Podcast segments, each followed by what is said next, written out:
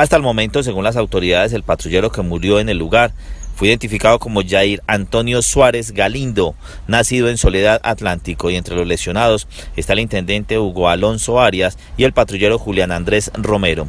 En las próximas horas se desarrollará un consejo de seguridad en la Celia Rizaralda, donde al parecer se ofrecerá una suma de dinero a las personas que ofrezcan información sobre quiénes fueron las personas que realizaron este atentado.